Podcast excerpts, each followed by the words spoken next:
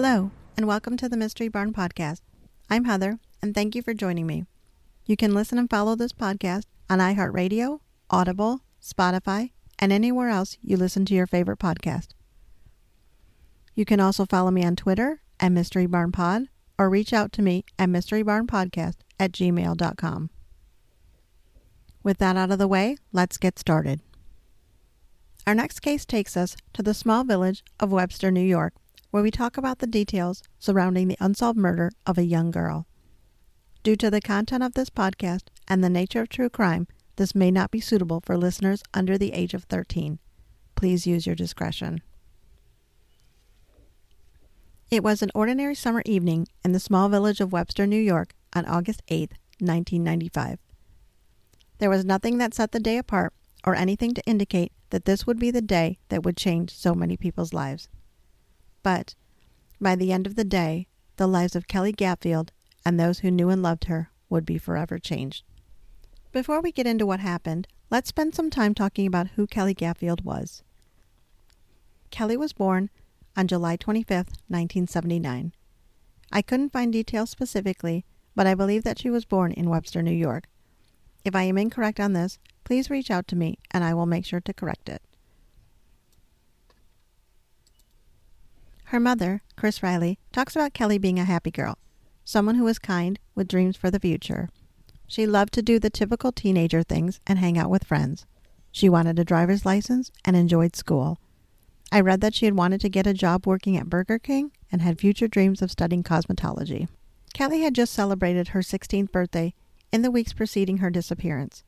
From what I gather about her personality, she seemed like a kind, bubbly, fun-loving girl who was a friend to many. She had many friends and enjoyed the time that she spent with them. So on that hot summer night in August, when Kelley came up to her mom in the car and asked if she could head up to the downtown village area of Webster to meet up with some friends, her mom didn't have a problem with that. It was a beautiful, sunny and warm day, and Kelley was a good kid.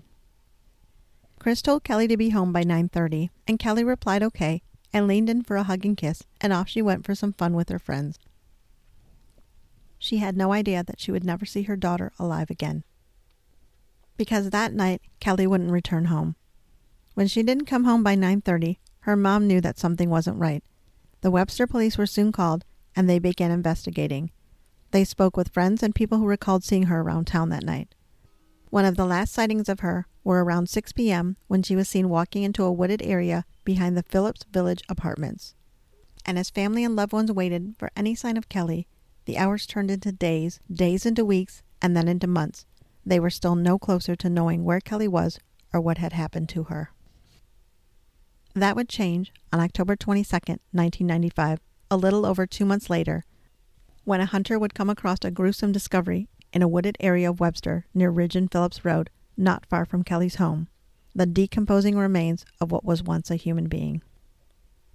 Dental records would later confirm the remains to be those of Kelley Gaffield. Decomposition was too advanced for them to adequately determine a cause of death, but investigators tried to piece together what evidence they could find. There was evidence of broken ribs and body positioning and signs to indicate that she was nude with her clothing in a pile nearby. This led police and medical examiners to feel that she had been a victim of a homicide and likely assaulted and killed where she was found. However, medical examiners would have to list her cause of death as undetermined. This was not the outcome anyone had wanted, and in interviews with Kelley's mom, she talks about how the passage of time doesn't make things any easier and how she recalls August 8, 1995 as vividly as if it were yesterday.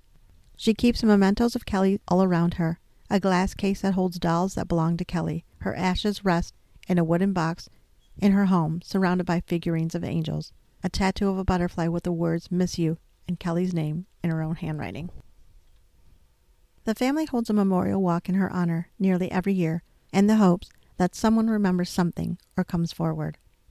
They also raise funds for the National Center for Missing and Exploited Children. Every year that goes by is one more year without her and one more year of wanting to know what happened to Kelley.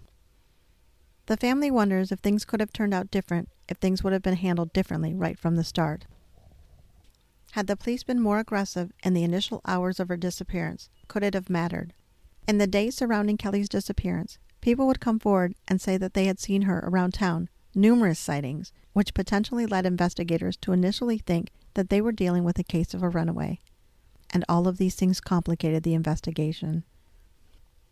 This year will mark 27 years without answers, 27 years of asking why, wanting to know what happened and who was responsible.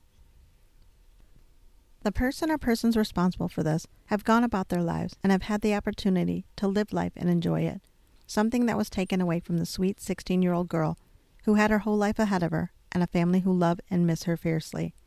What gives them the right to have the opportunity to live unpunished for what they have done? I hope that someone comes forward. I hope that someone remembers something, a conversation in passing, some small detail that can shed some light onto what happened. Maybe they overheard someone talking about it, bragging about it, anything. It is very possible that whoever is responsible spoke about it to someone. It's been so long, it's time to do the right thing. If you have any information, you can reach out to the Webster Police Department of Webster, New York at 585-872-1216. Again, that number is 585-872-1216. I thank you for joining me today on the Mystery Barn Podcast as we talk about the unsolved murder of Kelley Gaffield. I'm your host, Heather, and if you have any comments or just want to reach out with any theories or thoughts you may have, you may contact me at mysterybarnpodcast@gmail.com or find me on Twitter at mysterybarnpod. I've enclosed sources used in the podcast show notes. The music for this podcast was provided by Chamika Music. You can find them on Instagram at Chamika Music. Thank you, and we'll see you soon.